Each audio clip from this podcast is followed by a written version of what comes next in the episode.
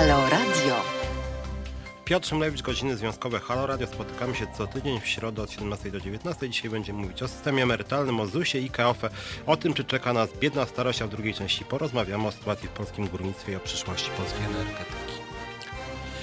No cóż, i witam Państwa. W tej pierwszej części od razu zachęcam bardzo do dzwonienia 22 390 59 22. Przez tę pierwszą godzinę chciałem trochę z Państwem porozmawiać, poczytać też to, co Państwo mi będą pisać tutaj e, na YouTubie. Będę tutaj zerkał, co Państwo mi piszą. Tak jak zapowiedziałem, chciałem porozmawiać o systemie emerytalnym. Dzisiaj kolejne było posiedzenie Komisji Polityki Społecznej i Rodziny, tylko że od razu Państwu powiem, że Prawo i Sprawiedliwość nie chciało rozmawiać, to znaczy zwołało komisję i powiedziało, że dyskusji z partnerami społecznymi nie będzie, że nie ma sensu słuchać partnerów społecznych. Natomiast zacząć chciałem od trochę innej sprawy. Przeczytam Państwu list. Krótka, na fragment listu może. List jest adresowany do mnie, do Piotra Szymlewicza, przewodniczącego Związku Zawodowego Związkowa Alternatywa. Pismo podchodzi, pochodzi z Ministerstwa Aktywów Państwowych, a więc od pana Sasina Jacka. Mm, jak Państwo może pamiętacie, do pana Sasina napisałem innymi w sprawie dyscyplinarnie zwolnionego związkowca na poczcie. E, pan Sasin sprawuje nadzór właścicielski nad Pocztą Polską, więc no jeżeli nie do niego, to właściwie do kogo chciałoby się powiedzieć? Do pana prezesa poczty już pisałem i nie raczył odpowiedzieć, więc pan Sasin sprawuje nadzór i proszę państwa, czytamy. E, na podstawie obowiązujących przepisów kodeksu spółek handlowych minister aktywów państwowych nie może wydawać zarządowi wiążących poleceń dotyczących prowadzenia spraw spółki, w szczególności dotyczących spraw pracowniczych. Uprzejmie informuje, iż ingerencja w relacje zarządu Poczty Polskiej SA z pracownikami spółki, w tym rozstrzyganie sporów pracowniczych, wykracza poza uprawnienia ministra aktywów państwowych.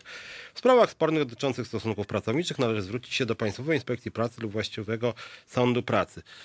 Co to, proszę Państwa, znaczy? Otóż piszę do pana ministra, żeby walczył z patologiami grubymi na poczcie. Wyrzuca się człowieka z pracy na podstawie, naszym zdaniem przynajmniej, bardzo dziwnych argumentów. Jak Państwo może pamiętacie, chodziło o to, że związkowiec napisał na Facebooku, że generalnie firma, firmie może zagrażać bankructwo. I pan minister odpowiedzialny za to, co się dzieje w firmie, odpowiada mi, że nic nie może zrobić, bo to w ogóle nie są jego kompetencje. Przypomnę tylko Państwu, że wcześniej pisałem w podobnej sprawie do mm, innego ministra, e, e, infrastruktury w sprawie patologii w państwowych portach lotniczych i również dostałem odpowiedź, że niestety to jest poza kompetencjami odpowiedzialnego ministra. Co to proszę Państwa znaczy?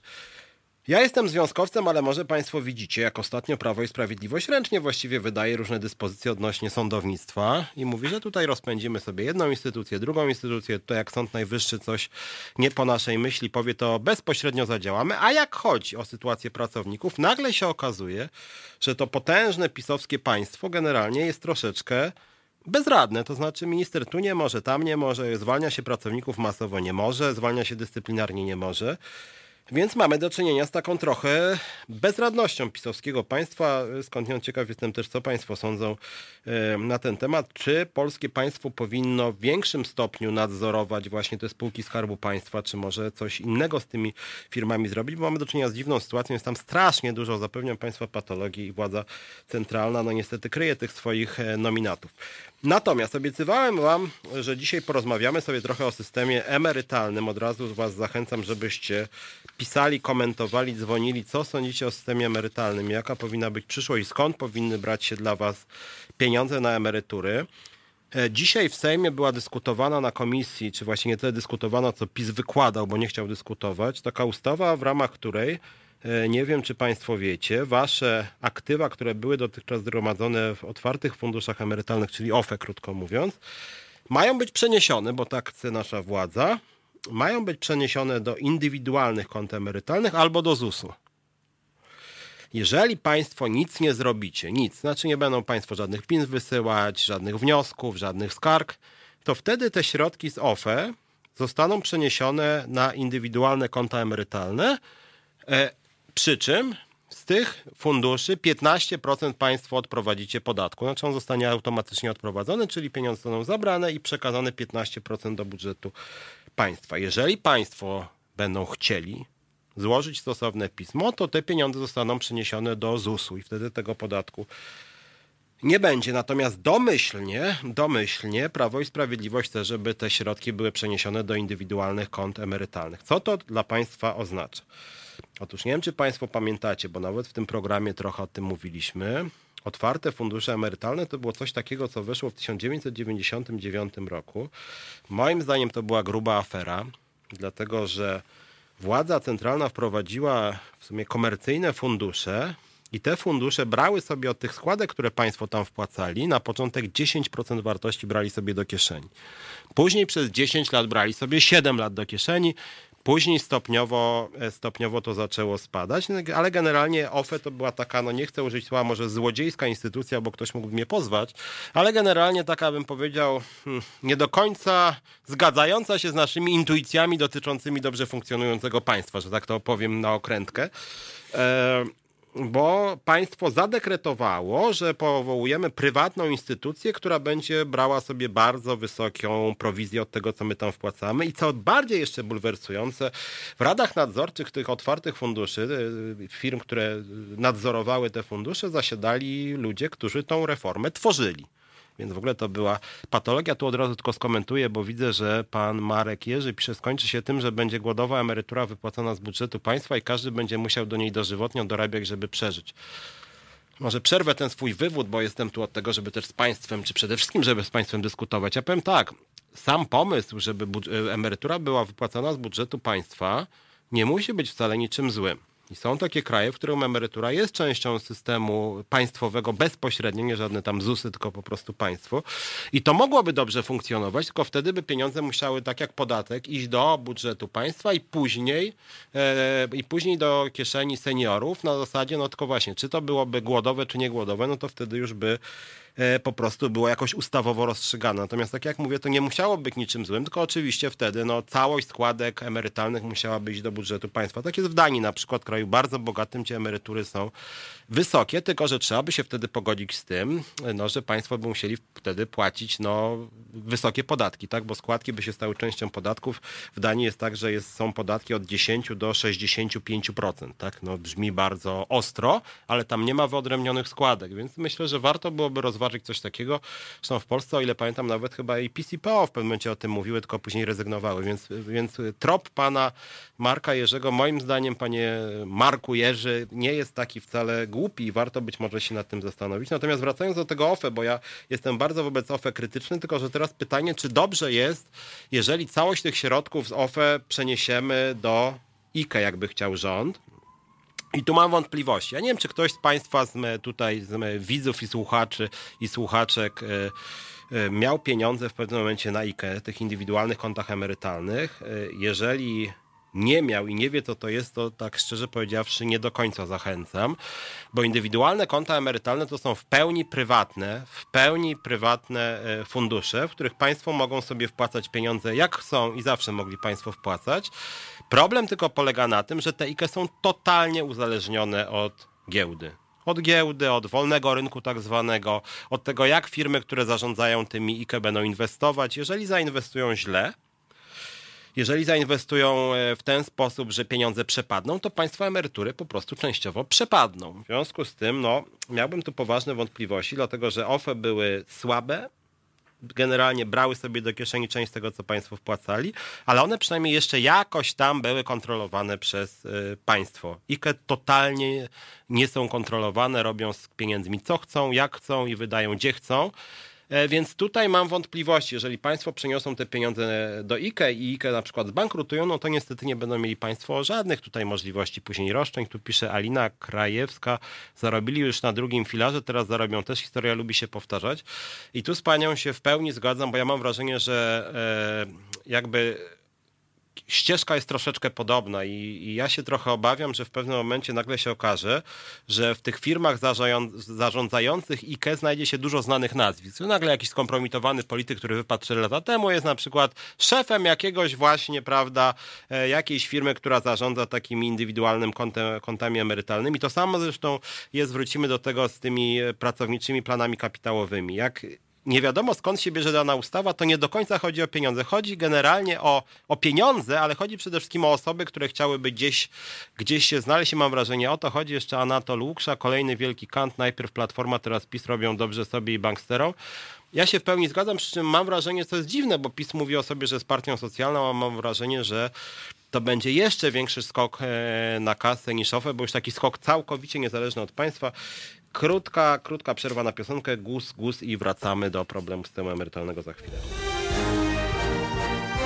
Halo Radio. Pierwsze radio z wizją.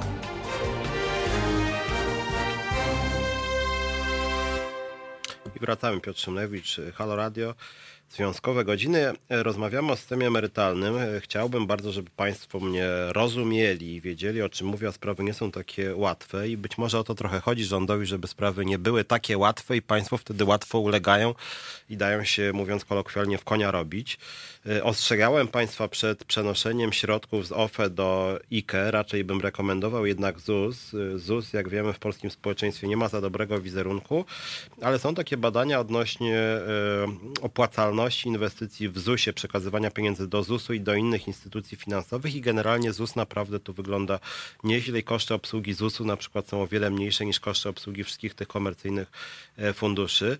W jednym z poprzednich programów mówiłem też o pracowniczych planach kapitałowych, szczególnie osoby, które pracują w dużych firmach wiedzą o czym mówię, bo tam już te pracownicze plany kapitałowe weszły lub miały wejść.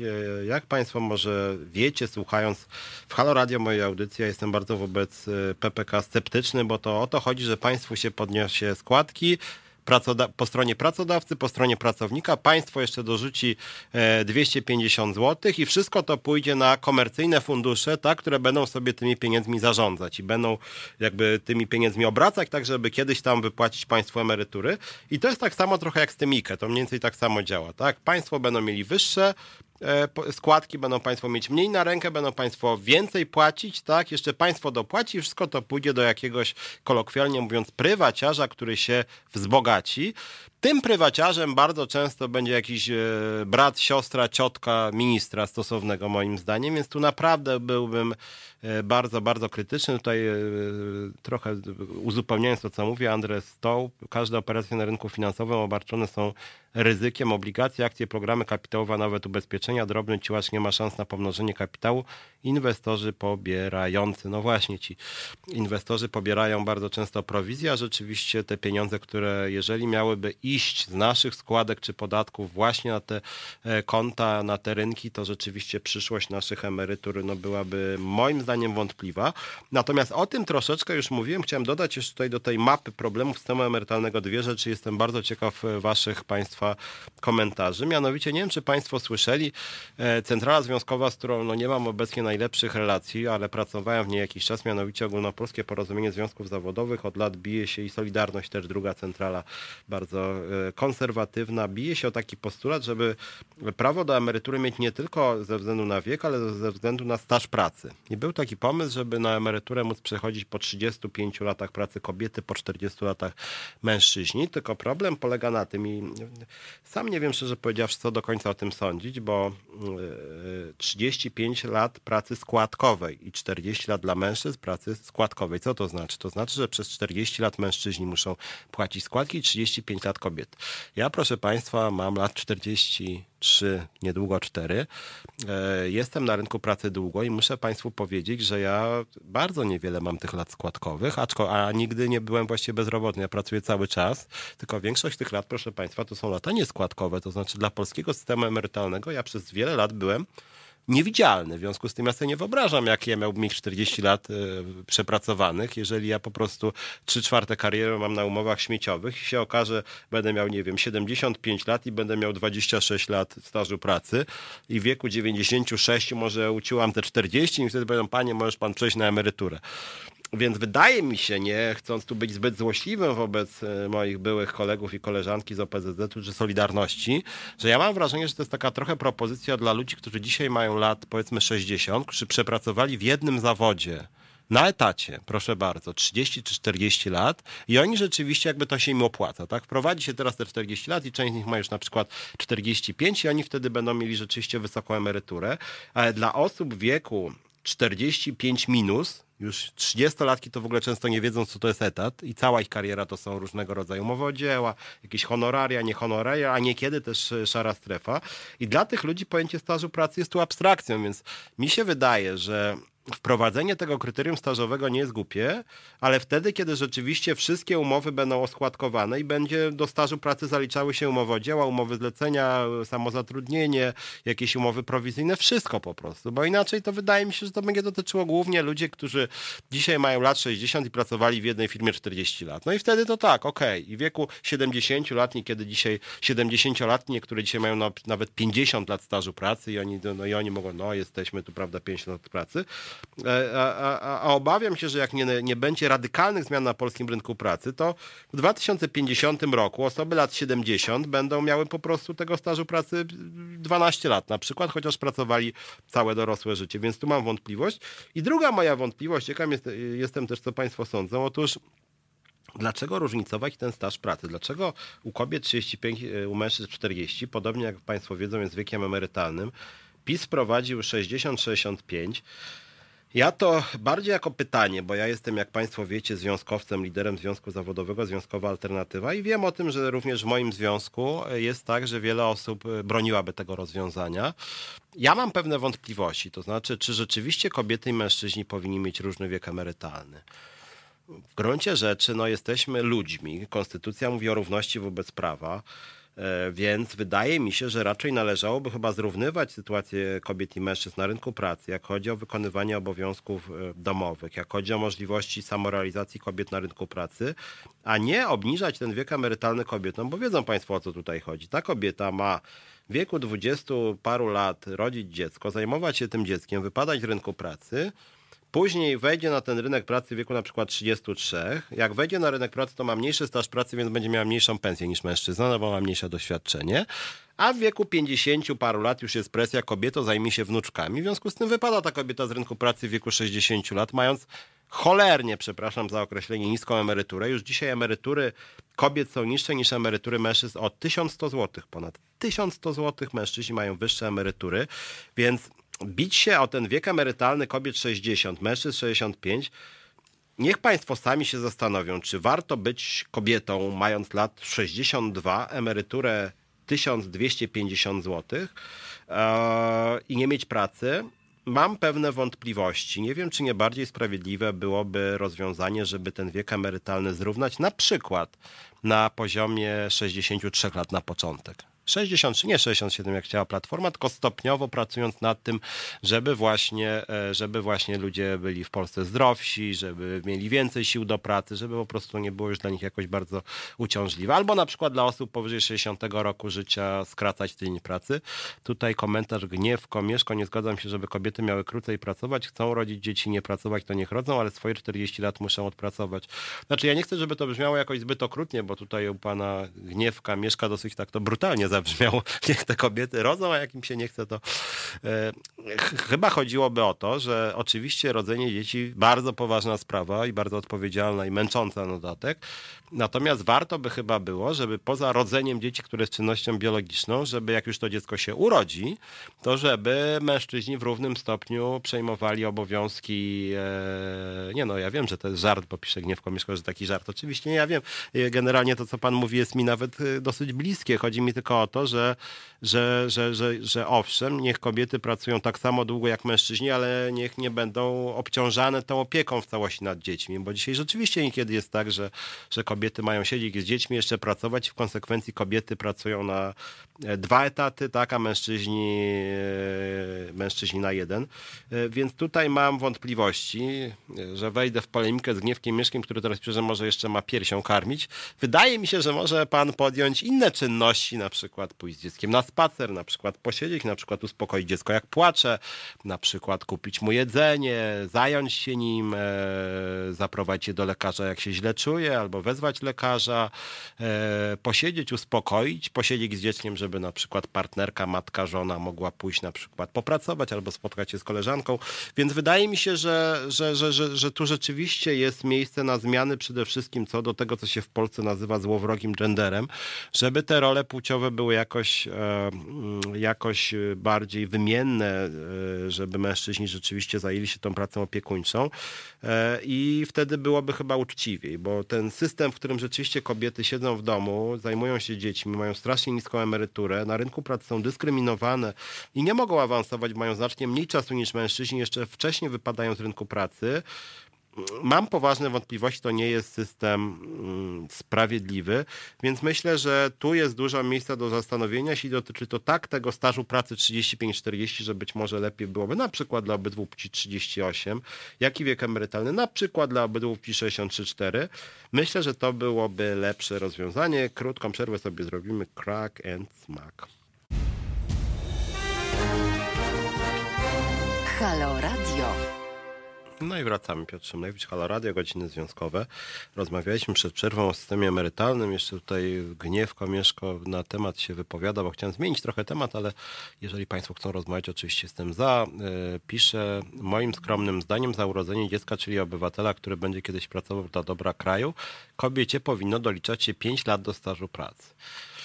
Znaczy właśnie chciałem powiedzieć przed przerwą, że mam jednak wątpliwości, bo dlaczego mamy zakładać, że kobiety się tym dzieckiem zajmują i że to jest właśnie jeszcze 5 lat, no bo w domyśle rozumiem, że jeżeli w rodzinie jest pięcioro dzieci, no to kobieta właściwie może praktycznie wypaść z rynku pracy i to byłby jeszcze taki, jak pan radzi, taki dodatkowy bodziec, żeby kobieta nie pracowała, tak? Y, więc trójka dzieci, 15 lat stażu pracy, no to właściwie bardzo, bardzo długi okres. E, nie wiem, czy to jest dobry pomysł. Ja bym chciał tutaj jeszcze dodać, poza tym, co mówiłem przed przerwą, że rynek pracy nawet jeżeli to nie jest jakaś bardzo fajna praca, ale rynek pracy to jest też socjalizacja, to są znajomi, to są kontakty, można kogoś poznać, umówić się, pogadać i wydaje mi się, że no, jakby to powiedzieć, trochę ludzie dziczeją bez pracy. To jest, brak pracy jest pewną takim społeczną alienacją, więc nie wiem, czy to jest rzeczywiście dobry pomysł, żeby kobiety w ten sposób traktować jako takie istoty, które mają jedynie być wiązane z wychowywaniem dzieci. Myślę, że ludzie w ogóle mają potrzeby społeczne, mają potrzebę pracy, kontaktu z innymi, więc dla dobra obydwu płci warto byłoby, żeby kobieta miała kontakt z dzieckiem, jak je chce urodzić, ale też, żeby miała kontakt z innymi ludźmi z pracą, podobnie jak i mężczyzna. Mężczyzna też mógłby się wzbogacić, jakby się miał bliski kontakt z dzieckiem. Andres Stołp jeszcze pisze, należy oskładkować wszystkie formy zatrudnienia. Wielu pracowników zostało skrzywdzonych przez te nieskładkowe formy pracy. Po 89 istniało przyzwolenie związkowe na nieskładkowe formy pracy. A to ja się w pełni z tym zgadzam, że to jest jeden z kluczowych w ogóle problemów polskiego rynku pracy, że właśnie jest bardzo duży obszar rynku pracy, gdzie składek się nie płaci. Tu muszę, e, znaczy co do tych związków zawodowych, to w ogóle jest długa historia i rzeczywiście jest tak, że no w ogóle istniało duże przyzwolenie z wielu środowisk na to, żeby były te umowy śmieciowo, częściowo też e, związków zawodowych. Ja przypomnę, że nawet w ustawie o handlu w niedzielę autorstwa Solidarności mówi się, że dzięki zamknięciu dużych sklepów w niedzielę rozkwitnie samozatrudnienie. Tak jakby się okazuje, że Solidarność nagle popierała samozatrudnienie, niestandardową formę y, zatrudnienia. Więc tu rzeczywiście się zgadzam. Natomiast ciekawą rzecz powiem, że Zrobiłem taki e, wywiad w przyszłym numerze magazynu Dialogu Społecznego Fakty, którego jestem też redaktorem naczelnym. W poprzednim numerze zrobiliśmy wywiad z Cezarem Kaźmierczakiem, ja zrobiłem, czyli szefem takich drobnych przedsiębiorców. W przyszłym numerze będzie wywiad z panem Markiem Kowalskim, e, przewodniczącym Federacji Przedsiębiorców Polskich, czyli szefowie dwóch organizacji pracodawców. I co ciekawe, Obydwaj szefowie dwóch dużych organizacji pracodawcych mówią, że są za tym, żeby oskładkować wszystkie umowy zlecenia, przynajmniej zlecenia, wszystkie. Więc to jest bardzo ciekawe, że nawet przedstawiciele biznesu i tego dużego, czyli patrz Marek Kowalski, i tego mniejszego Cezary Kaźmierczak, są za tym, żeby rzeczywiście nie było tych umów śmieciowych, przynajmniej co do rodzaju oskładkowania. Więc to jest bardzo ciekawe, że nawet tutaj być może byłoby jakaś e, zgoda dzisiaj między częścią środowisk pracowniczych i pracodawców, żeby rzeczywiście te śmieciówki no, o tyle ograniczyć, że jeżeli by tak samo opodatkować i oskładkować właśnie różne rodzaje umów, to po prostu pracodawcy przestałoby się opłacać ludzi wypychać na te umowy cywilnoprawne. Pisze jeszcze Gniewko Mieszko, dyskutując tym chyba, co ja powiedziałem, moje skromne zdanie może być mi, ale coś być powinno. Mówimy tutaj o tym, e, o tych e, staż pracy za wychowywanie dzieci kobiet, jak rozumiem, jak, jak ta kobieta ma zajmować się dziećmi i zapier pracować jednocześnie, kiedy po kilku dzieci, dziecka, dzieciakach ma nabyć lata pracy. No ale właśnie mi o to chodzi, żeby mężczyźni trochę, czy nie trochę, nawet bardzo kobiety odciążały, żeby był partnerski układ, gdzie obydwoje, obydwoje rodziców pracują i obydwoje zajmują się dziećmi, żeby na przykład państwo brało na siebie też część pracy opiekuńczej przez właśnie państwowe żłobki. To jest chyba lepszy i bardziej sprawiedliwy model. Kiedyś było takie dane dotyczące y, opieki żłobkowej w takich krajach jak na przykład Belgia czy Francja. I bardzo ciekawa rzecz, mianowicie w Belgii czy Francji są powszechnie dostępne żłobki od pierwszego roku życia właściwie. I się okazuje, że jeśli chodzi bodaj o dwulatków i trzylatków, to e, poziom opieki żłobkowej jest praktycznie stuprocentowy, chociaż nie jest to wcale obowiązkowe. To znaczy, niezależnie od tego, czy rodzice są strasznie przywiązani do dziecka, czy nie, a większość jest przywiązana, to mimo to dla obydwojga rodziców lepszym rozwiązaniem jest jak jednak pewien czas to dziecko spędza w żłobku. Więc okazuje się, że to jest dobre i dla rodziny, i dla dziecka też, bo dziecko poznaje się z innymi dziećmi, nabywa pewnych zdolności, kompetencji. Więc wydaje mi się, że to jest y, dobre dla wszystkich, żeby właśnie kobiety i mężczyźni realizowali się w pracy, a w tym czasie dziecko na przykład spędzi trochę czasu w żłobku państwowym. Eee, Andrzej Stop, ale oskładkować uczciwie trzeba naszych rolników. Było to i jest zagłębi pracowników szarej strefy.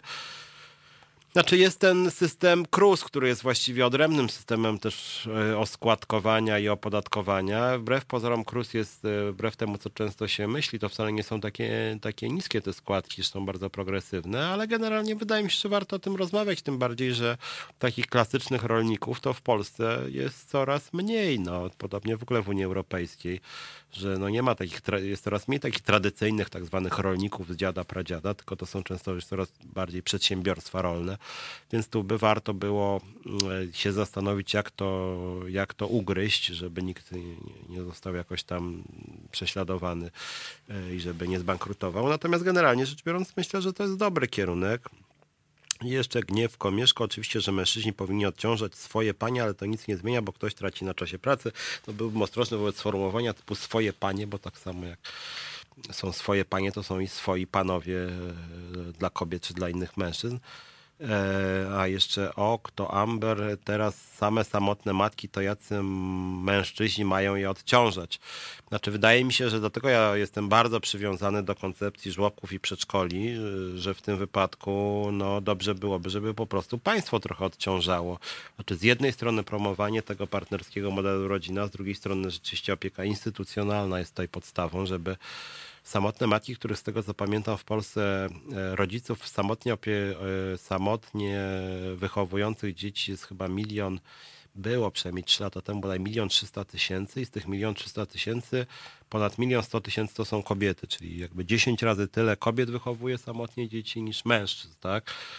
Więc pod tym względem wprowadzanie jakichś rozwiązań instytucjonalnych jest rzeczywiście bardzo, bardzo szczególnie dla kobiet pożądane, że odciąża je od, od opieki, bo faktycznie, jeżeli kobieta samotnie zajmuje się dzieckiem, czy mężczyzna, to bardzo trudno to łączyć z obowiązkami re, e, zawodowymi, jeżeli nie ma przedszkola czy żłobka. Więc, tu, więc tutaj bardzo trafna uwaga. Oczywiście wydaje mi się, że warto byłoby właśnie inwestować w te żłobki i przedszkola. Dodając nowy element do tej naszej mapy wokół emerytur, e, to, też się wiąże z emeryturami. E, tradycyjnie w tym programie mówię o różnych e, statystykach dotyczących rynku pracy, polityki społecznej. Ostatnie dane Głównego Urzędu Statystycznego, proszę Państwa, bezrobocie zaczęło zwolna rosnąć w Polsce. Spadało czas dłuższy. Teraz okazało się, że w grudniu stopa bezrobocia 5,2% wobec 5,1% w listopadzie. Co to znaczy? No brzmi w sumie nieźle 5,2, no to tak nie jest źle, tak? Bywało znacznie gorzej w historii Polski niedalekiej, nie jeszcze w latach 90. tam po 20%. Ale te 5,2% to jest 866 tysięcy, czyli w sumie no 866 tysięcy, no to jest kawał człowieka, że tak powiem. To, no, nie jest to Warszawa cała, ale no co najmniej kilkanaście niedużych miast. W związku z tym no to jest dużo. W ciągu miesiąca wzrosła liczba bezrobotnych o 17 tysięcy, więc też wcale, wcale nie tak mało. E, to, co jest dla mnie ważne i w kontekście systemu emerytalnego ważne, to bardzo często przypominam, proszę Państwa, mamy strasznie słabe w Polsce wskaźniki aktywności zawodowej. To znaczy, bezrobocie nie jest wysokie, mimo wszystko nie jest wysokie, chociaż też mówię, nie przesadzałbym, bo blisko 900 tysięcy ludzi to jest dużo, ale z drugiej strony jest strasznie dużo osób biernych zawodowo, nie bezrobotnych, biernych zawodowo i to są bardzo często właśnie matki, to są często właśnie e, osoby, które, że tak powiem, trwale siedzą w domu i nie są zarejestrowani jako bezrobotne, tylko właśnie zajmują się dziećmi. Tym ludziom bardzo trudno wrócić na rynek pracy, tak? Więc tutaj naprawdę uważam, że jest wyzwaniem polskiego państwa, żeby zmienić tą proporcję między osobami aktywnymi zawodowo i nieaktywnymi, bo społeczeństwo się też starzeje w związku z tym wydaje mi się, że naprawdę trzeba było podjąć e, wysiłki, no żeby jednak e, więcej Polaków i Polek, szczególnie Polek, pracowało, bo jest e, bardzo słabe są szczególnie wskaźniki aktywności zawodowej Polek, kobiet w Polsce. No to się wiąże później z tragicznie niskimi emeryturami, z biedą na emeryturze, dyskryminacją, wykluczeniem i tak dalej. Piosenka, no wreszcie coś mi znajomego, R.E.M. Losing My Religion.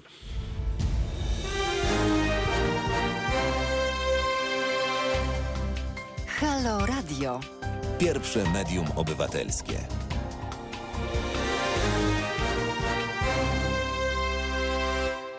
Piotr Szymlewicz, wracam. Halo Radio, godziny związkowe. Witam Was znowu. Rozmawialiśmy o systemie emerytalnym przed przerwą aktywności zawodowej.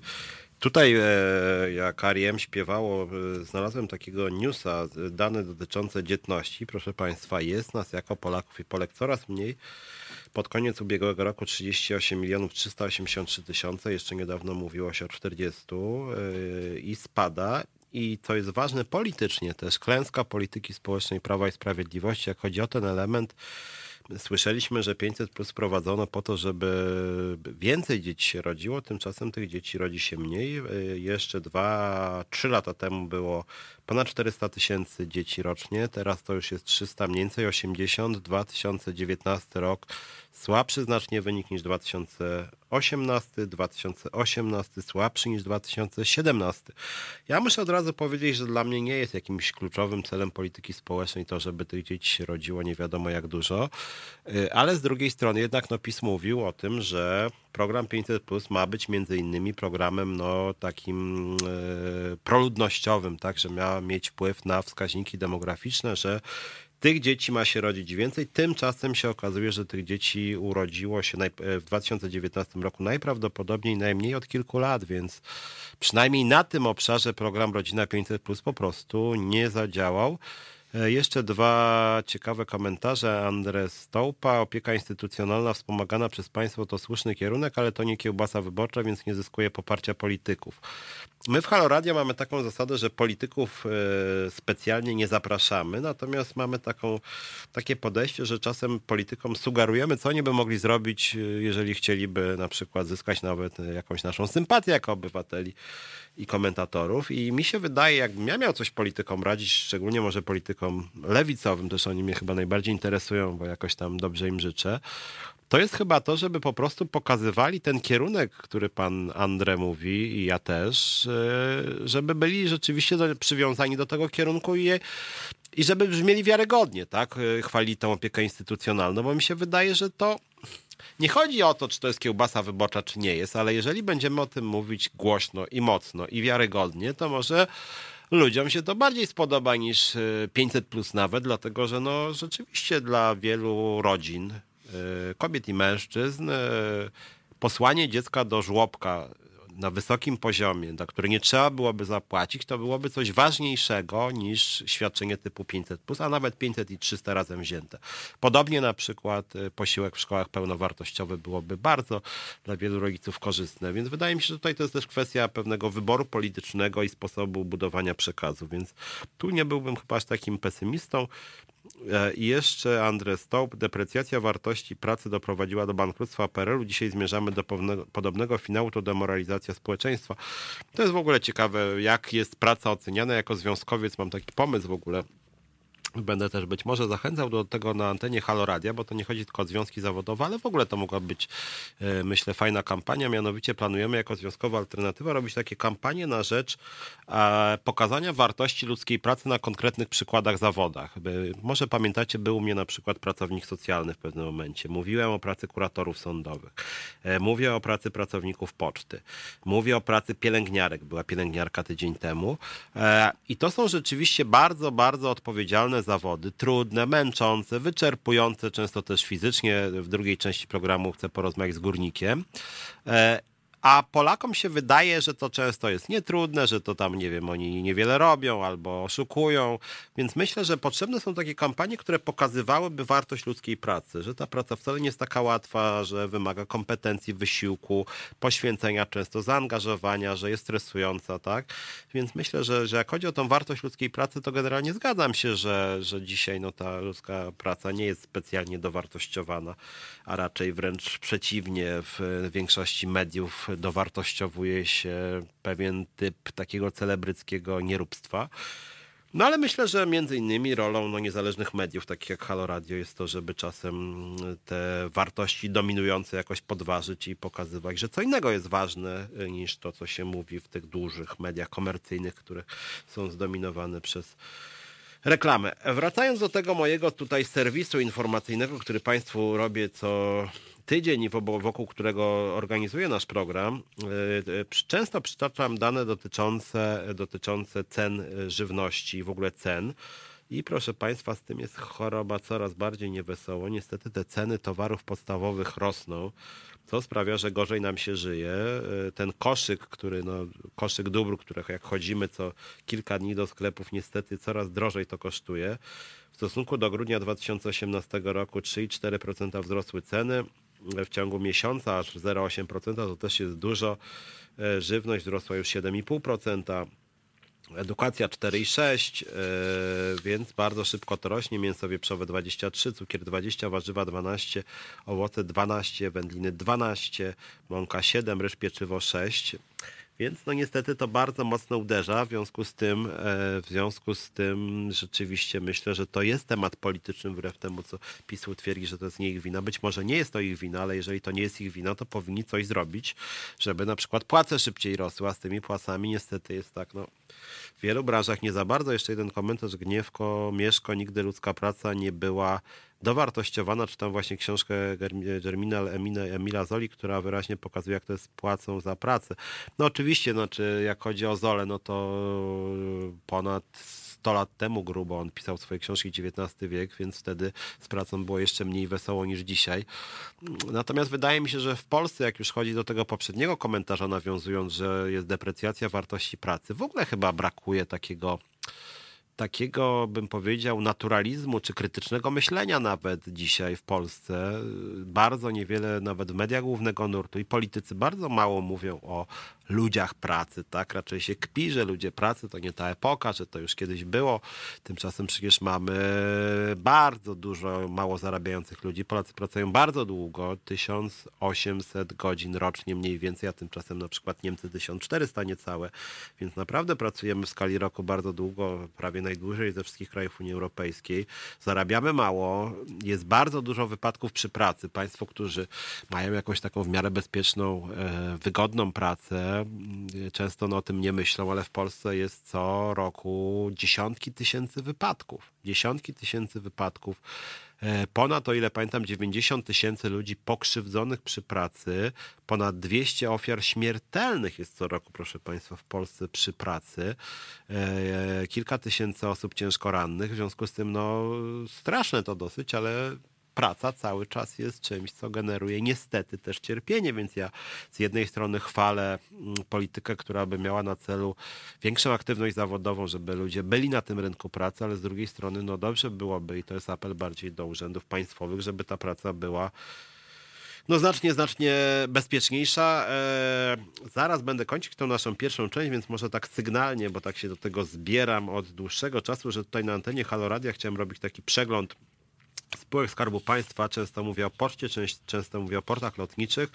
Natomiast sobie już przygotowałem, nawet w programie miałem mówić noworocznym na temat sytuacji y, w polskich liniach lotniczych LOT. Ostatnio Państwo może słyszeli, LOT się pochwalił tym, że kupił niejakiego kondora niemieckiego, co ma oznaczać, że Polska podbija Niemcy. Tymczasem sprawa jest taka dziwna trochę tak naprawdę, bo nie wiem, czy Państwo wiecie, ten kondor to jest taka spółka, która jest na granicy bankructwa, która jest strasznie zadłużona, jest strasznie mało nowoczesna i lot jest znacznie bardziej nowoczesny. W związku z tym my kupujemy jakąś e, starą niemiecką bankrutującą firmę, do której my spłacimy jej długi, dopłacimy jej bardzo dużo. Na dodatek ta firma będzie cały czas odprowadzać podatki do niemieckiego budżetu. E, więc ja nie wiem, czy tutaj do końca jest się czym chwalić. Sprawa zresztą jest rozwojowa i tak sobie pomyślałem, że jeszcze do tej sprawy tutaj w Halo Radio wrócę. Warto natomiast w tym kontekście przypomnieć, że no, Niestety w polskich liniach lotniczych LOT było mnóstwo patologii niedawno i niestety nadal jest. Nadal jest tak, warto o tym przypominać, proszę Państwa, naszego narodowego przewoźnika, jak to dumnie mówi e, pan premier Mateusz Morawiecki. Cały czas u naszego narodowego przewoźnika jest mnóstwo umów śmieciowych, połowa pilotów i połowa stewardess mniej więcej pracuje, proszę Państwa, na samozatrudnieniu. To znaczy oni mają firmy jednoosobowe, więc jest taki pilot Kowalski, firma, który lata samolotami, na przykład jak Państwo lecą sobie do Wiednia czy Nowego Jorku, to tak naprawdę nie prowadzi tego samolotu PLL LOT, tylko Kowalski firma. Spółka akcyjna Kowalski, w związku z tym no bardzo jest to dziwna konstrukcja. Ten Kowalski latający do Nowego Jorku ma dokładnie takie same obowiązki jak pilot, który ma etat w locie i który jest po prostu etatowym pilotem lotu, więc no Państwo sami chyba przyznają, jest to bardzo dziwne. Y, warto też pamiętać, że cały czas jest o tą sprawę sprawa sądowa. Państwowa Inspekcja Pracy pozwała Polskie Linie Lotnicze LOT właśnie o to, że ten typ zatrudnienia może budzić wątpliwości prawne, proszę Państwa, więc sprawa jest, że tak powiem, rozwojowa. Robimy krótką przerwę, po przerwie porozmawiamy o górnictwie, a teraz Nirvana.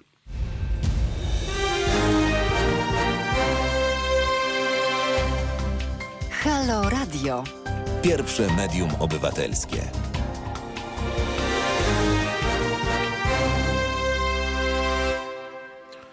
No i wracamy. Mieliśmy o górnictwie, ale trochę przesuniemy, spróbujemy się dodzwonić do naszego górnika, z którym mieliśmy dzisiaj porozmawiać. Wracam natomiast póki co do e, naszych bieżących problemów. Widzę, że Państwo cały czas tutaj komentują. Gniew Komieszko za miskę ryżu sam nie chce pracować. Mowa o premierze Morawieckim. E, no niestety troszkę tak jest, bo wcześniej Andrzej Stoł powiedział, to jednak miał rację Morawiecki, że powinniśmy pracować za przysłowiową miskę ryżu.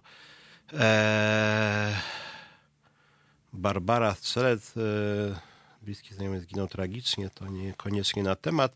No ale generalnie mówimy o banksterze, o kupce ryżu. Państwo się rozwonili. Myślę, że jest jakiś problem z hipokryzją naszej władzy. Rzeczywiście premier Morawiecki jest człowiekiem, który no, przez wiele lat zarabiał miliony jako prezes banku zachodniego i po tym względem jego apele, żebyśmy się ograniczali, czy to jego słynne nagrania, gdzie mówiło y, właśnie misce ryżu, czy kupce ryżu, no nie brzmiały za dobrze, a jakoś to państwo nie przeszkadza cały czas Prawa i Sprawiedliwości popierać.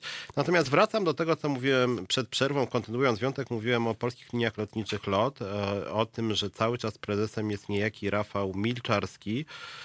I przyznam szczerze, że jestem trochę zdziwiony, dlatego że e, byłem w Jasiące na takiej imprezie rządowej tuż przed wyborami. Tam było bardzo dużo polityków. Ja byłem jako dziennikarz i słuchałem tych wszystkich prezesów, słuchałem pana premiera Morawieckiego, który zachwycał się prezesami spółek Skarbu Państwa. No tymczasem e, pan Rafał Milczarski, nie wiem czy państwo pamiętacie, był strajk w polskich liniach lotniczych LOT. Milczarski wtedy zwolnił 67 osób dyscyplinarnie. Mówiłem przed przerwą o tym, że mnóstwo pracowników LOTu jest zatrudnionych w ramach samozatrudnienia, no wymuszonego samozatrudnienia. Są takie dwie spółki w locie, e, Lot Crew i Lot Cabin Crew, które właśnie rejestrują po prostu samozatrudnionych pracowników, pilotów, stewardesy. E, wydaje mi się, że narodowy przewoźnik no nie powinien w ten sposób e, zatrudniać e, pracowników, że to nie przystoi, to jest łamanie w ogóle prawa pracy, bo jeżeli jest miejsce pracy, czas pracy, podległość służbowa, to jednak e, powinien być etat, tego etatu w locie nie ma. Po tym wszystkim, jak był strajk w locie, jak pan Milczarski zwolnił 67 osób, jak e, dawał różnego rodzaju, machał na lewo i prawo pozwami, również pozwał moją skromną osobę, to mimo to wkrótce potem nastąpiły ponowne wybory na prezesa w locie i znowuż tenże Rafał Milczarski został prezesem. Cały czas są tam umowy śmieciowe, cały czas jest samozatrudnienie, cały czas jest proces państwowej inspekcji pracy przeciwko lotowi, cały czas jest proces również firmy z Moniką Żelazik o to, że ona została zwolniona niesłusznie dyscyplinarnie e, w, e, w czasie strajku. E, no przecież ona była zwolniona i to była właściwie przyczyna strajku właśnie, że zwolniono główną negocjatorkę, a mimo to właśnie pan prezes Milczarski cały czas jest prezesem, więc to nie najlepiej niestety świadczy o narodowym przewoźniku. Kolejna sprawa też odnośnie takich podsumowań ostatnich tygodni, bo jak państwo zauważyli się interesuje spółkami Skarbu Państwa. E, sprawa, e, sprawa, o której tutaj mówiłem już w Halo Radio, mianowicie państwowych portów lotniczych jest rozwojowa, w związku z tym takie newsy z linii frontu. Jak Państwo pamiętacie, w państwowych portach lotniczych jest taki pan, który się nazywa e, Mariusz Szpikowski, który pozwał mnie na Uwaga, uwaga, no 20 tysięcy to nie brzmi efektownie, ale on mnie pozwał również na to, żebym go przeprosił w pięciu największych polskich dziennikach, żebym go przepraszał na okładce przez pięć dni z rzędu w Gazecie Wyborczej, w Rzeczpospolitej, Gazecie Prawnej, w największych dziennikach 13 na 18 centymetrów. To byłoby warte pewnie z milion złotych za to, że krytykowałem jego politykę w firmie, łamanie praw pracowniczych. E, pozwał również nie tylko mnie, ale innych dziennikarzy, więc wydaje mi się, że tutaj mamy do czynienia z taką próbą zastraszenia mediów. Oczywiście te wszystkie pozwy są przygotowywane z pieniędzy spółki, przedsiębiorstwa, przypominam, państwowego, nawet nie spółki Skarbu Państwa, przedsiębiorstwo państwowe. No i druga sprawa, która jest bardzo ważna i mówię o tym, bo ona lada dzień, proszę Państwa, wróci. Być może nawet tutaj na antenie Halo Radia dłużej o tym y, porozmawiamy. To jest kwestia wykorzystania przez pana prezesa Szpikowskiego CBA. Jest y, teraz głośno, jak wiecie Państwo, o niejakim Kamińskim y, i jest głośno o niejakim agencie Tomku, więc trochę w tym temacie, bo to jest coś, co Państwa jakoś tam, że tak powiem, grzeje, więc tutaj ze swojego ogródka dorzucę, że w 2017 roku CBA na zlecenie pana prezesa Szpikowskiego włamało się do e, Urzędu Lotnictwa Cywilnego, żeby wykraść dokumenty obciążające właśnie tego pana Szpikowskiego. O tym tutaj był nawet gość, Renata Grzywna o tym mówiła swego czasu, Andrzej Ilków. I ta sprawa cały czas jakoś nie, nie przeszkadza obecnej władzy i cały czas pan Szpikowski jest bezkarny, cały czas CBA jest bezkarny, cały czas CBA nie wytłumaczyło, dlaczego wykradło dokumenty obciążające pana prezesa Szpikowskiego, więc warto o tym pamiętać, kiedy się mówi o jakości funkcjonowania e, spółek Skarbu Państwa. Jak mówię, sprawa jest rozwojowa, spróbujemy ją być może ruszyć przez różnego rodzaju instytucje, ale na razie nic, proszę Państwa, się nie dzieje, ani CBA nie reaguje, ani nie reaguje pan Szpikowski, ani nie reaguje Prawo i Sprawiedliwość, nie przeszkadza to jakoś specjalnie panu Jarosławowi Kaczyńskiemu, a przypominam, w momencie, kiedy apelowałem do polskiego państwa, do ministrów, żeby coś zrobili na poczcie, żeby coś zrobili, żeby pomóc pracownikom, to się okazało, że minister nic nie może. W momencie, kiedy jeden z prezesów pisowskich ma kłopoty, to po prostu wykorzystuje CBA dla własnych celów. Chciałbym kolejny temat, który tutaj będzie wracał, dawno o tym z Państwem nie rozmawiałem. Dawno właściwie nie było mowy, co się, proszę Państwa, dzieje u nauczycieli. Mm, Związek Nauczycielstwa Polskiego, jak Państwo pamiętają, żądał e, tysiąca złotych podwyżki dla wszystkich nauczycieli. E, był nawet oto strajk i nagle coś się urwało, coś znikło. E, właściwie była, można powiedzieć, katastrofa. Rząd, można powiedzieć, spacyfikował ten strajk, zaległa cisza, nie udało się zrealizować żadnego z postulowanych celów. Więc to też pytanie do Państwa, co Państwo sądzą na temat obecnej sytuacji szkolnictwa? To jest pytanie do nauczycieli, czy nauczyciele są zdolni dzisiaj do tego, żeby wygenerować jakiś protest? To jest pytanie, czy rzeczywiście Sławomir Broniarz jest tym liderem Związku Nauczycielstwa Polskiego, który może tą sprawę jakoś unieść i zmobilizować ludzi, bo z tego co widziałem nawet na forach ZNP, no to nastroje nie są najlepsze. Mi się wydaje, że warunki pracy nauczycieli w Polsce są rzeczywiście bardzo złe i mówię o tym strajku przegranym, bo właściwie on cały czas ciąży na sytuacji ludzi pracy. Myślimy też jako związkowa alternatywa, co by tutaj zrobić, żeby jakoś tych ludzi, nauczycieli ożywić, żeby oni uwierzyli, że jednak y, jest sens protestować, jest sens walczyć o wyższe wynagrodzenia. Tymczasem e, taka tabelka krąży, jest taka tabelka, której e, porównuje się płace nauczycieli średnie do średniej krajowej i do płacy minimalnej i się okazuje, że niestety właśnie te zarobki nauczycieli w stosunku do średniego wynagrodzenia są są coraz niższe, tak? E, W większości krajów Unii Europejskiej zarobki nauczycieli są wręcz wyższe niż średnia krajowa, tak? A w Polsce średnią krajową to mają ci nauczyciele najlepiej zarabiający. Zdecydowana większość nauczycieli zarabia poniżej średniej krajowej, więc wydaje mi się, że w ogóle, że postulat, żeby nauczyciel już na wczesnym etapie swojego rozwoju miał po prostu średnie wynagrodzenie, żeby nawet skorelować nawet wysokość wynagrodzenia nauczyciela ze średnią krajową nie byłby być może zły, bo jak mówię, dla mnie to jest oburzające, że jakby nie było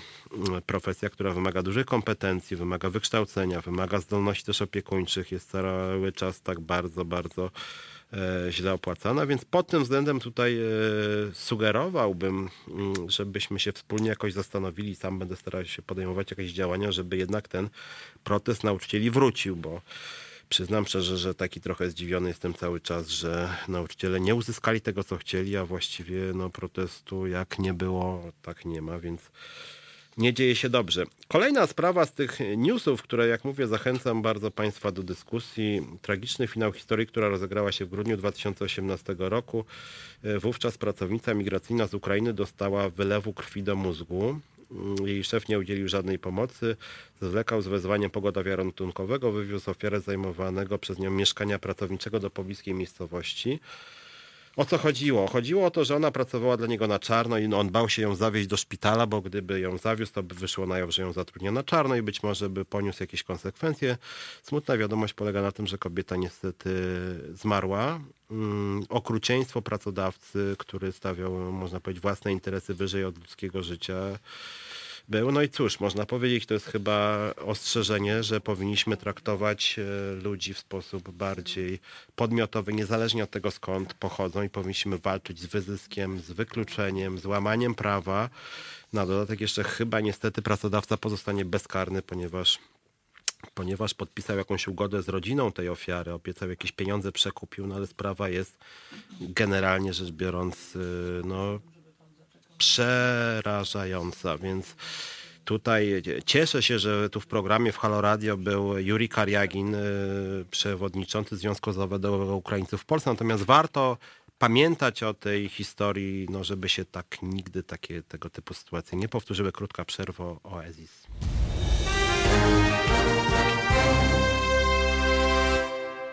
Witam z powrotem. Piotr Szymlewicz, Halo Radio, godziny związkowe. Mamy gościa. Obiecywałem Państwu, że porozmawiamy o górnictwie i tak też właśnie będzie. Naszym gościem jest Andrzej Chwiluk, Związek Zawodowy Górników Kopalni Makoszowy. Witam Cię Andrzeju. Witam cię serdecznie, witam państwa. E, tu przed przerwą trochę mówiłem o e, innych branżach. Tu między innymi mamy komentarz, że to nie rząd spacyfikował nauczycieli, ale całkowita obojętność innych związków oraz propaganda nienawiści w TVP. Mowa była o związku oczywiście nauczycieli i o tym nauczycielstwa polskiego i o strajku w szkolnictwie, że ono się nie udało. Natomiast teraz chciałem trochę porozmawiać o górnictwie. To jest dosyć ciekawe, bo górnicy i nauczyciele, tak jak pamiętam w OPZZ zawsze ze sobą jakoś tam się kłócili i było takie starcie właśnie dwóch branż jakoś sobie przeciwstawnych. Moim zdaniem dobrze by było, żeby kiedyś górnicy i nauczyciele się dogadali i razem walczyli o swoje interesy. Na pewno byłoby to z korzyścią dla obydwu stron. Natomiast chciałem z Tobą porozmawiać o kondycji górnictwa, przyszłości energetyki. Ostatnio może Państwu też przedstawię dwoma słowami Andrzeja, bo Andrzej zasłynął właściwie ostatnio jako jeden z organizatorów spotkania z Gretą Thunberg. Strasznie się dużo posypało hejtu, że to zdrajcy, sprzedawczyki z jakąś tutaj nastolatką szwedzką będą się solidaryzować, uderzając w polskiego prawdziwego górnika i oni są nieprawdziwymi górnikami. Do tego za chwilkę przejdziemy, ale może na początek, bo ta audycja ma też taki charakter edukacyjny. W Polsce mówi się właściwie na temat górników są sprzeczne opinie. Jedni uważają, że to jest kluczowa profesja, że właściwie fundament Polski, polskości. Inni mówią, że to jest roszczeniowa grupa nacisku, że ci górnicy to w ogóle mają fenomenalnie. Jak to jest może edukacyjnie? Co to znaczy dzisiaj być górnikiem? Na czym ta praca polega? Czy ona jest rzeczywiście jakaś bardzo niebezpieczna? Czy rzeczywiście się bardzo dobrze zarabia? Co to znaczy być górnikiem dzisiaj? No dość trudne pytanie, ale można prosto odpowiedzieć. Takim samym e, się jest pracownikiem, jak pracownikiem kolei, szkolnictwa, e, huty i każdego innego zawodu.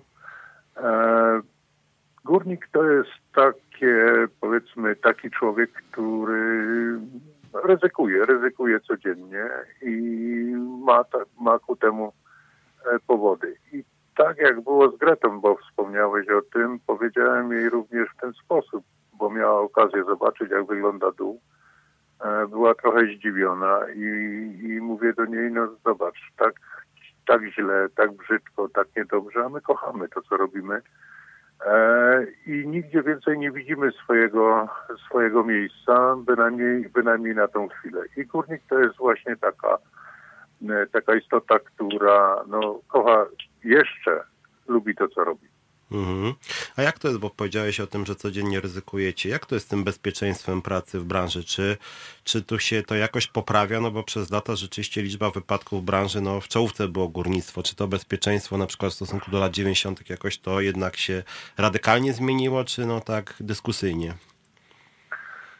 Znaczy powiem w ten sposób, bo nie, trudno tutaj nie nawiązywać do obecnej sytuacji i do tego, co miało miejsce przez ostatnie 4 lata, więc y, mówiąc wprost, wróciliśmy do czasów słusznie minionych, a więc do czasów, kiedy każda tona kamienia, węgla i jeszcze czegoś tam e, się liczyła i dzisiaj już nie liczy się pracownik w górnictwie, dzisiaj liczą się wydobyte tony.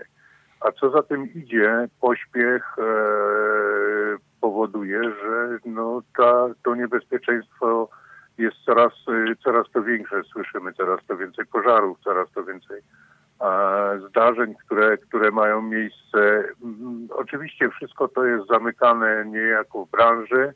E, próba tego, nie, żeby to nie ujrzało światła dziennego, ale jakbym tak mógł porównać, to dumping dzisiaj w e, kopalniach jest, jest potworny. Ja jako przewodniczący związku, mimo że jestem na kopalni likwidowanej, to ponieważ no, znam je duża, duża rzesza górników, to przyjeżdżają, przyjeżdżają z różnych kopalń i powiem szczerze, jeżeli ja widzę górnika, który ma 20 lat stażu pracy i ze łzami w oczach mówi, że chciałby się przenieść na inną kopalnię, bo tam, gdzie pracuje, po prostu nie da się wytrzymać, tak? E, No to powiem szczerze, nie będzie, nie jest to łatwe. Mimo tego, że tak jak powiedziałem, zawsze towarzyszyło nam ryzyko, tylko były okresy, w których to ryzyko było minimalizowane. W tej chwili, tak jak powiedziałem, liczy się tona wydobytego węgla, a nie pracownik, który pracuje na dole. Mhm. Tu Barbara Rożniatowska, bo ja też w tym programie też nasi słuchacze piszą swoje komentarze. E, pisze, ta praca nigdy nie była i nie będzie bezpieczna. Czy to rzeczywiście jest taka prawdziwa konkluzja? Czy nie może być tak? No w innych krajach chyba jednak wprowadzono jakieś zabezpieczenia. To znaczy jest możliwe chyba górnictwo, gdzie ludzie no, nie muszą bać się, że nie wrócą do domu, bo to byłaby jakaś straszna konkluzja. Znaczy, no, ja powiem tak, e, w naszej tradycji zawsze, kiedy wychodziłem do pracy, bo przypomnę, że prawie 20 lat pracowałem na dole, e, kiedy wychodziłem do domu, żegnałem się z żoną i kiedy przychodziłem, to się witałem, biorąc pod uwagę fakt, że w każdej chwili może, może nas zabraknąć. Ale to, ja bym powiedział tak, e, e, bezpiecznie jest to trudno tutaj jakby określać. Mamy XXI wiek, mamy pewne rozwiązania, które zmierzają do, do, do jak największego bezpieczeństwa, ale jeszcze raz powtarzam, e, pogoń za zyskiem, pogoń za e, ilością wydobytego węgla powoduje, że to bezpieczeństwo jest coraz to, coraz to trudniej zachować i, i utrzymać. Mhm. A wyście jako górnicy, jako związkowcy zgłaszali jakieś postulaty dotyczące właśnie wzrostu bezpieczeństwa? Czy tu jakieś cięcia były, czy raczej obojętność kolejnych władz? Jak to, jak to wygląda? No i tu mamy jakby pewnego rodzaju przykłady. Ja zresztą od wielu, wielu lat, tak jak mówię, kiedy pracowałem, a później związkowałem, zawsze gdzieś było to bezpieczeństwo jakby na pierwszym planie naszych działań i muszę powiedzieć, że tak jak e, opłacę, tak walczyło się o środki na bezpieczeństwo. E, Te opowieści poszczególnych rządów, e, które, które mówią, ile to pieniędzy zainwestowały w bezpieczeństwo, powiem szczerze, to jest, to jest pewnego rodzaju tak, taka, takie, jakby to powiedzieć, mydlenie oczu, tak? Dlatego, że to bezpieczeństwo to jest wymuszona rzecz i tutaj, czy się komuś to podoba, czy nie, to bezpieczeństwo musi być. E, Ja tylko podam taki jeden przykład, taki paradoks, który miał miejsce jeszcze, jak moja kopalnia fedrowała. E, To był taki dyrektor, który e, miesięcznie dostawał tyle na funkcjonowanie tej kopalni, że nawet noszy nie był w stanie kupić. E, Więc to, to jakby pokazuje, daje to, to przykład e, tego, że dzisiaj mm, ja tu znowu, znowu nawiążę do, do tej młodej dziewczyny. Powiem tak, słusznie powiedziała i tu się z nią w zupełności zgadzam, że ekonomia dzisiaj bierze górę nad wszystkim. Tak? Nad ludźmi, nad bezpieczeństwem, nad wszystkim. Mhm. A tak jak już mówimy o tej Grecie Thunberg, ona budzi straszne emocje w Polsce. Nawet tydzień temu już jak tutaj prowadziłem program i było niby o czym innym, a mimo to ta Greta Thunberg się pojawiła i stąd między innymi obiecałem, że o tym więcej porozmawiamy.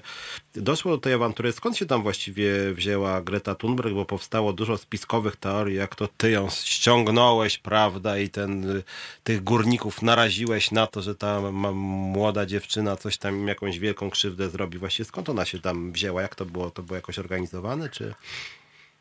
To znaczy, to było, ja powiem tak, dość spontanicznie, dlatego że jak e, pan redaktor wie, ja bardzo często starałem się i staram do dnia dzisiejszego rozmawiać e, z NGO-sami, rozmawiać e, z ekologami, z ludźmi, którzy, którzy szukają innych rozwiązań, e, co, co nie podobało się do końca w środowisku. Mm, e, Więc powiem tak, jedna z przyjaciółek, koleżanek, która działa w, w takim właśnie e, fundacji, zadzwoniła do mnie i zapytała, czy byłbym gotów porozmawiać. Jest telewizja BBC i chcieliby porozmawiać. Pytanie, czy, czy jest możliwość, nawet powiem tak żartobliwie nazwała mnie jednym z zielonych górników. E, więc odpowiedziałem oczywiście, że tak. Oczywiście, że tak. Ja nigdy nie bałem się rozmów, nie bałem się żadnych nawet trudnych rozmów. E, zadzwonił do mnie mm, Polak angielskiego pochodzenia, e, który w tej, tej BBC pracuje i zapytał, czy, czy przyjąłbym e, ich jako delegację z Gretą Thunberg. Ja Mhm. powiedziałem, oczywiście, że tak. Oczywiście, że tak, biorąc pod uwagę fakt, że wielokrotnie próbowaliśmy przebić się z pewnymi rozwiązaniami, z pewnymi działaniami, które, które dzisiaj w tym kraju są robione, a więc kwestie likwidacji kopalń i brutalne, chamskie e, burzenie, zasypywanie e, i niszczenie za ogromne pieniądze podatników. Więc e, powiem szczerze, e, być może w ten sposób udało nam się jakby przebić. Jest jeszcze bardzo istotny y, element całej tej, całego tego spotkania. Y, Greta Thunberg, w ogóle nie rozmawialiśmy na temat likwidacji um, Mhm. kopalń, w ogóle nie rozmawialiśmy o tym, że, e, że węgiel jest taki brzydki, taki niedobry, taki zły. Gretę bardzo interesowało to, jak my sobie radzimy jako górnicy, którzy pozostali jeszcze na tych likwidowanych kopalniach, jak, jak radzą sobie mieszkańcy miast y, y, w regionie, w którym te kopalnie zostały zamknięte, jak wygląda utrzymanie tradycji i, i, i kultury tego, co przez 200 lat powstawało w tym regionie. I to były główne tematy, na które, na które mieliśmy przyjemność rozmawiać. Mhm, mhm. A bo tak później czytałem różne opinie tam, na przykład Rzecznik Sierpnia 80 Patryk Kosela, czy nawet Związek Zawodowy Górnictwa, no szczególnie Kosela to w takich, powiedział, agresywnych słowach się wypowiadał na temat tego spotkania. No ty jesteś członkiem właściwie Związku Zawodowego Górników. E, Jak to, jak to jest? Czy tam e, trochę ta atmosfera w związku się poprawiła? Czy jest konflikt? No bo czytałem to stanowisko z ZZG, że się odcina, prawda, od górników Makoszowy, związkowców Makoszowych, którzy ośmieli się spotkać z tą Gretą Thunberg. Skąd właściwie taka jakaś ostra reakcja? Nie wiem, nie wiem, ja gdzieś tak nawiązując do autora słów powiedziałem, że potem miała latać, co po niektórzy by przez, przez pół roku latali nad Śląskiem i nie mogli wylądować. E, mm, nie wiem, nie potrafię tego w jakikolwiek sposób rozsądny wyjaśnić, dlatego że tak jak powiedziałem, E, Dzisiaj są bardzo ogromne pieniądze do zagospodarowania, jeżeli chodzi o regiony górnicze. E, Kiedyś, jak mówiłem o restrukturyzacji niemieckiego górnictwa, to wszyscy mi zarzucali, że tam plan Marszala, że tam ogromne pieniądze i tak dalej. Dzisiaj mamy możliwość sięgnąć po te środki. Mamy możliwość w miarę, podkreślam to jeszcze raz, w miarę w cywilizowany sposób szukać rozwiązań. E, i, I powiem tak, no związki zawodowe są oporne co do tego, żeby ludziom, ludziom po prostu dać możliwość jakiegoś uczciwego przejścia do innych zawodów, no to, to ja już czegoś tutaj w ogóle nie rozumiem.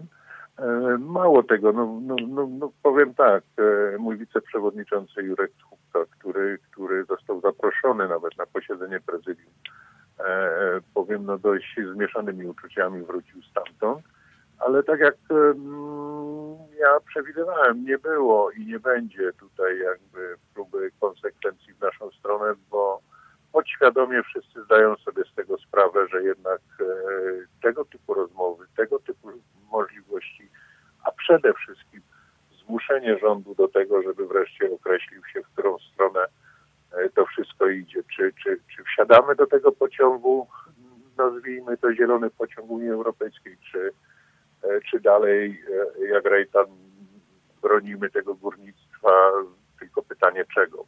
Ostatnie lata e, spowodowały, że to górnictwo już jest w tak fatalnej sytuacji, że, że chyba lepiej nie będzie. Mhm.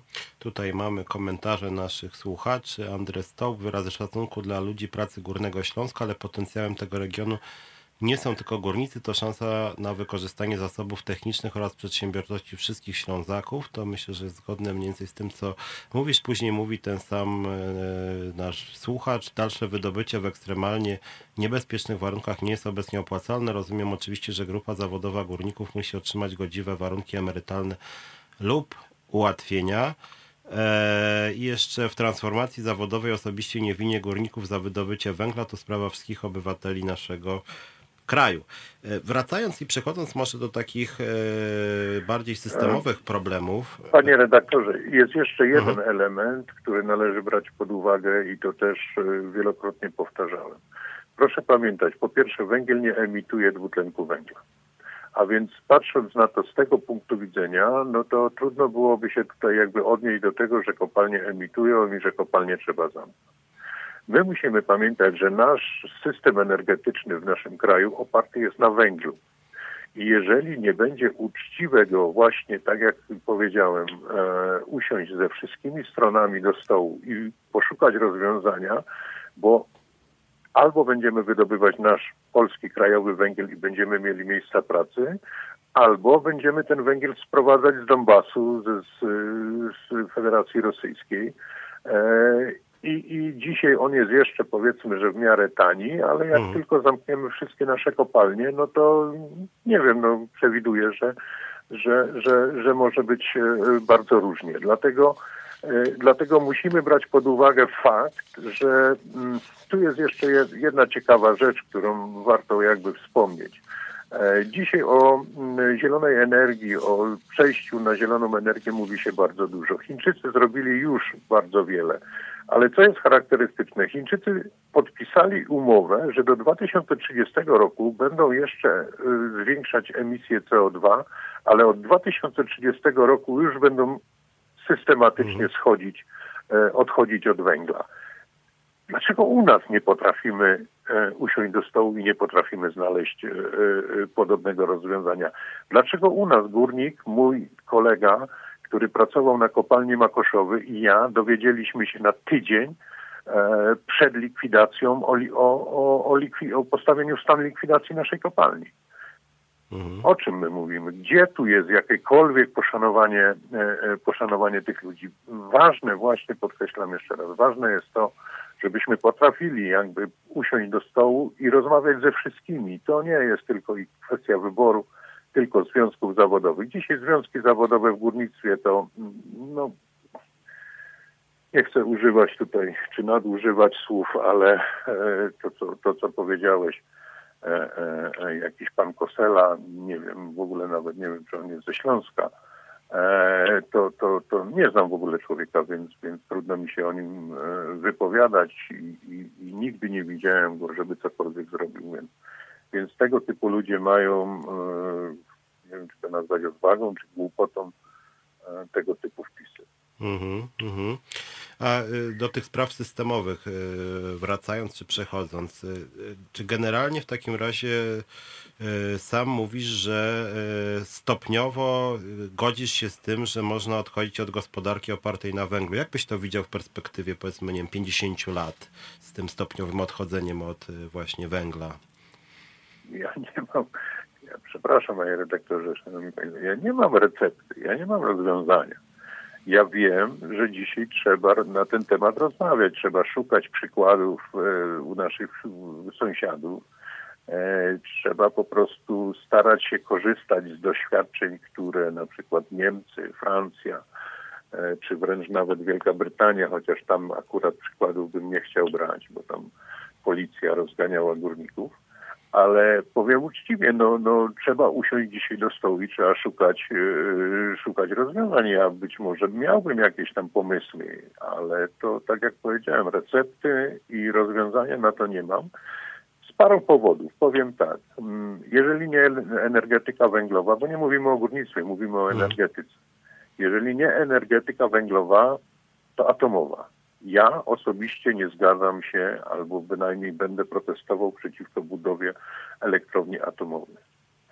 E, jeżeli nie atom, no to co? Zielona energia? No powiem tak, dzisiejsza technologia jeszcze do końca nie daje takich, takich możliwości, chociaż chociaż nie ukrywam, że jako członek Europejskiego Komitetu Ekonomiczno-Społecznego miałem przyjemność być i widzieć rozwiązania, gdzie całe gminy wręcz nawet y, y, y, duże, w miarę duże miasta potrafiły bez energii z węgla potrafiły zabezpieczyć sobie energię. Takie, takie rozwiązania już są, takie miejscowości już istnieją. Ja miałem przyjemność je widzieć. A więc mówiąc w uproszczony sposób, no, e, e, dlaczego dzisiaj zwykłym obywatelom nie umożliwi się albo nie sfinansuje, albo nie, e, nie wesprze i nie pomoże na przykład na fotowoltaikę, na, na Mhm. różnego rodzaju inne rozproszone źródła energii? Dlaczego? Dlatego, że co? Że, że, że ci ludzie byliby w stanie zabezpieczyć sami siebie, a potem mm, strzelam gminę, potem miasto. No w ten sposób można byłoby to robić i na to są pieniądze, ale w tym kraju akurat tych pieniędzy nie ma. Mhm. Dobra, zróbmy króciutką przerwę, tylko na koniec Mhm. tej pierwszej naszej części cytat y, Florian Ze, Zeżre chyba. W życiu nie spodziewałem się, że są tacy związkowcy w górnictwie, więc to jest chyba komplement. Za chwileczkę wracamy k. Ale, Piosenka, widzisz, jesteś doceniany. Zaraz wracamy. Halo Radio. No i wracamy, rozmawiamy o górnictwie, moim Państwa gościem jest Andrzej Chwiluk, Związek Zawodowy Górników Kopalni Makoszowy. Witam Cię ponownie. E, witam serdecznie, panie redaktorze, witam państwa. Są tutaj, dużo się ludzi nam rozpisało, generalnie opinie są przychylne. Tutaj Leszek Wojak mówi, pan Andrzej mówi głosem rozsądku, to miłe. E, czytamy też, że transformacja energetyczna to niewygodny temat dla polityków oraz niektórych politykierów związkowych i wreszcie e, Andres Stob, wiadomo, że transformacja energetyczna wymaga skoncentrowanych nakładów, a to oznacza, że wielu kolesi i politycznych urzędników trzeba pozbawić łatwej kasy. E, Wielokrotnie z Tobą rozmawiałem o tym, jak to jest w tym górnictwie i tam rzeczywiście to jest chyba taka branża, gdzie faktycznie ta liczba e, kolesi politycznych urzędników jest duża. E, I ona też niekiedy chyba jakoś wpływa na funkcjonowanie całej branży, tak? Bo tam zawsze pośrednicy, politycy i... Bo właściwie skąd na przykład są takie wysokie ceny tego polskiego węgla w gruncie rzeczy, jak górnicy wcale nie zarabiają dużo w porównaniu z tym, co się dzieje w innych krajach. Przepraszam za ten mój uśmiech, bo, bo ktoś wreszcie zaczyna, zaczyna jakby rozsądnie mówić. To znaczy, powiem w ten sposób, jeżeli kiedyś górnik miał dwie średnie krajowe, to dzisiaj powiem szczerze, mieści się ledwo w tej średniej krajowej.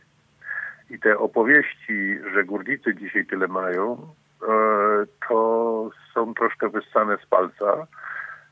I trzeba pamiętać, tak jak wspomniałem wcześniej, tak, liczą się tony węgla. Dzisiaj górnik pracuje 30 dni w miesiącu.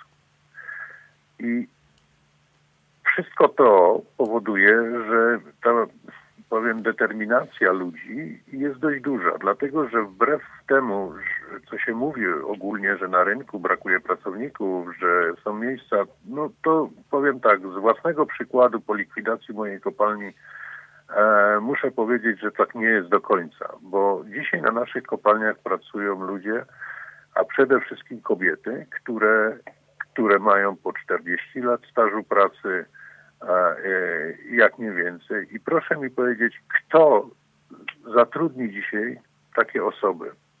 E, To samo mówię o pracownikach powierzchni, o pracownikach zakładu przeróbczego i tak dalej, i tak dalej. Są to ludzie, którzy mają już bardzo duże, duże staże, ale jeszcze nie mają uprawnień emerytalnych, a zamknięcie takiej kopalni powoduje, że ci ludzie po prostu nie chcą być, znaczy inaczej, inne kopalnie nie chcą ich, no bo mają swoich. E, I to wszystko powoduje, że tak naprawdę to, co zadałeś pytanie, to układ zamknięty, to jest taka dość fajna nazwa. I ona się sprawdza e, e, w wielu miejscach. To znaczy, ja teraz powiem, przepraszam, że tak sobie troszkę z własnego podwórka, ale to chyba najłatwiej. E, powiem tak, kiedy wybory w naszym związku i wystartował kontrkandydat, to ten kontrkandydat był niejako, dzisiaj już to wiem, tak, był niejako inspirowany przez, e, przez zarząd jednej z dużych górniczych firm. E, Dlaczego? Dlatego, że tak jak mówię, mm, ten układ, oni nie chcą i nie, i nie dopuszczą tutaj do tego, żeby wszedł ktoś, kto, kto, kto ma inny pogląd, kto inaczej myśli, kto inaczej patrzy na to, na to wszystko. I proszę zauważyć, że nawet jeżeli coś się dzieje w górnictwie, to zależy od układu, czy on zechce go puścić na zewnątrz, czy nie. I wiele takich e, e, przykładów mógłbym, mógłbym, mógłbym podawać. E, dlatego, że to mój wiceprzewodniczący zawsze powtarza, mówi, no przecież stąd to się nigdy, nigdy nie wybijemy. Proszę zauważyć, że zmieniają się dyrektorzy, tutaj jakby tylko przechodzą z jednej kopalni na inną, jak są jeszcze po linii, po bazie, no to, to tym bardziej, więc, więc y, y, tak jak ktoś tam wspomniał, tak, układ jest, był i boję się, że jeszcze długo będzie. Mhm. E, A jak to jest jeszcze odnośnie tych, y, to co tam Greta Thunberg mówi o tej zmianie? Jak można byłoby, bo, bo rzeczywiście tak czytałem, że w 89 roku tych górników było chyba ponad 400 tysięcy, teraz już poniżej 80. E, Jak myślisz, czy, czy, czy jest jakaś możliwość, bo zacząłeś o tym mówić trochę, o tych nowych miejscach pracy zamiast prac w górnictwie, czy tu myślisz, że dałoby radę jakoś płynnie e, przechodzić, żeby to nie było tak jak właśnie po prostu masowa likwidacja miejsc pracy, żeby wszyscy na tym jakoś dobrze wyszli? Panie redaktorze, szanowni państwo, ja powiem w ten sposób i to znowu na własnym przykładzie. Moja kopalnia dwa lata, trzy lata temu została spacyfikowana. Krótko mówiąc, została zamknięta. No trudno. Ludzi zagospodarowaliśmy, nie wszystkich, bo do dnia dzisiejszego jeszcze mamy problemy tam ze znalezieniem zatrudnienia. Ale to już raczej sobie z tym poradzimy. Ale proszę zauważyć, że mimo tego, że została ta kopalnia zamknięta, to jako związki zawodowe, czy ja osobiście wielokrotnie podkreślałem, że na bazie kopalni, albo powiedzmy na bazie tego majątku, który jest, można spróbować e, utworzyć nowe miejsca pracy. A więc krótko mówiąc, mówiłem o elektrowni szczytowo-pompowej, którą na przykład niemieckie kopalnie już dwie takie, takie, takie elektrownie zrobiły i proszę mi wierzyć, to jest po pierwsze magazyn, a po drugie e, elektrownia, która mogłaby y, zabezpieczać w energię mm, mm, jakiś tutaj nasz obszar. Powiedziałem o, o możliwości wykorzystania na budowę spalarni e, e, śmieci. Proszę mi wierzyć, będziemy za chwilę mieli, będziemy zasypani śmieciami. Nikt tutaj nie szuka rozwiązań. Ja mam burmistrza w Koninie, który, który mi pokazał, jak wygląda właśnie taka e, spalarnia. Mówiliśmy o fotowoltaice, o fermach fotowoltaicznych, że na naszych terenach, to jest prawie 70 hektarów, możemy, możemy zbudować tego typu działania. I powiem tak, znaczna część miałaby stabilną, dobrze, w miarę dobrze płatną e, e, pracę. Mhm. Nic z tych pomysłów nie zostało wykorzystane. Zresztą ich było dużo więcej. Żaden z tych pomysłów nie został, wykorzyst- nie, nie został wykorzystany. I proszę zauważyć, e, mieszkam w mieście, w którym jeszcze niedawno, może nie tak niedawno, ale powiedzmy było 16 kopalń. Dzisiaj już nie ma ani jednej. Dzisiaj był, była fabryka maszyn górniczych, no to wiadomo, też to się zwija, więc też nie ma już. I 180-tysięczne miasto po prostu stało się sypialnią. Nikt nie chce szukać tutaj e, rozwiązań. Ja, ja mówię to z takim dużym przekonaniem, bo ja miałem przyjemność e, widzieć, jak były re- restrukturyzowane niemieckie kopalnie, ale nie tylko kopalnie, bo tutaj słusznie ktoś pisząc y, zwrócił uwagę, że to nie tylko górnicy, to są przecież sklepy, to są przecież służba zdrowia, to są wszystko, wszystko dookoła, a więc krótko mówiąc trzeba faktycznie popatrzeć na, to, na tą sprawę e, dużo, dużo szerzej. Ale tak jak powiedziałem, są przykłady. E, I proszę zauważyć, że jeżeli dzisiaj e, mój kolega przeszedł na inną kopalnię, to on będzie z determinacją bronił tej kopalni. Dlaczego? Dlatego, że on nie ma alternatywy, on nie ma wyjścia. A może w tej całej transformacji, może po- poprośmy naszych kolegów, w cudzysłowie moich kolegów, związkowców, a może zapytajmy górników, co oni o tym sądzą. Mhm. Bo, bo ja nie wiem, czy to się tak okaże, że przecież ci górnicy nie są samobójcami, też mają dzieci, też mają wnuki i być może im też bardzo zależy na tym, żeby, żeby jednak tutaj e, e, szukać rozwiązań, tak? Mhm. Mhm. No więc, y, y, więc brakuje mi, brakuje mi takiego elementu. Ale co jest jeszcze ważne, bo ja też Grecie jakby zwróciłem na to uwagę, że tak długo, jak długo nie będziemy mieli pomysłu i nie będziemy traktowali ludzi y, podmiotowo, tak długo będziemy jako górnicy z determinacją bronić swoich kopalń. Słusznie, niesłusznie, nieważne. To jest nasze miejsce pracy, to jest spłata kredytu, to jest spłata mieszkania, to, to są pieniądze, które pozwalają nam żyć. Jeżeli nie dostaniemy alternatywy, ja o to walczyłem przez długi, długi czas, a więc kwestię tego, żeby kopalnie na co najmniej dwa lata przed decyzją o likwidacji poinformować załogę o tym, że ta kopalnia za dwa lata czy za pięć lat będzie likwidowana. Żeby ci ludzie mieli mm, czas i możliwość e, oswojenia się z tym problemem, szukania sobie ewentualnie alternatyw, bo przecież dzisiaj nam nikt nie pomoże. Tak? Dzisiaj to gminy y, w gruncie rzeczy w wielu miastach zamykają te kopalnie. I, i, i, i ta determinacja właśnie wynika z tego, że jeżeli nie ma się alternatywy nie ma się możliwości znalezienia czegokolwiek innego, to się broni tego, co się ma. Mhm. A jeszcze, bo zaraz musimy kończyć, ale y, chciałem się spytać, bo to budzi jakoś emocje społeczne. Dlaczego właściwie produkujemy tak dużo tego węgla, kupujemy go z innych krajów, szczególnie z Rosji? Czy to skąd to się w ogóle bierze? Bo to tak y, nie ma w tym sensu z, perspektywy laika. No cóż, cóż ja mogę na ten temat powiedzieć? No, pamiętam zresztą, mówię to od 89 żaden rząd tutaj jakby nie dbał o górnictwo i te opowieści pod tytułem, że ten rząd czy tamten rząd dbał o górnictwo, no ich prawda. Każdy tylko patrzył własnego interesu i, i patrzył, żeby mieć poparcie polityczne i słusznie ktoś tam napisał, że dzisiaj jest to niewygodna, e, niewygodne tematy politycznie i żaden z polityków e, nie będzie tego robił. Zresztą ja mam przykład e, Buzka, który, który w Europarlamencie mówi co innego, co innego mówi tu w Polsce. No powiem Mhm. chwilami, aż się nie chce aż się nie chce tego słuchać. Jeżeli chodzi o import węgla, no to proszę zauważyć, no powstały spółki, spółeczki, proszę zauważyć, że nawet y, to jest przez y, kontrolowane przez państwo spółki, które importują które importują e, e, e, ten węgiel. I o dziwo, co mamy dzisiaj no, taki paradoks, a więc paradoks taki, że polski węgiel leży na zwałach, a elektrownie Mhm. spalają węgiel z importu.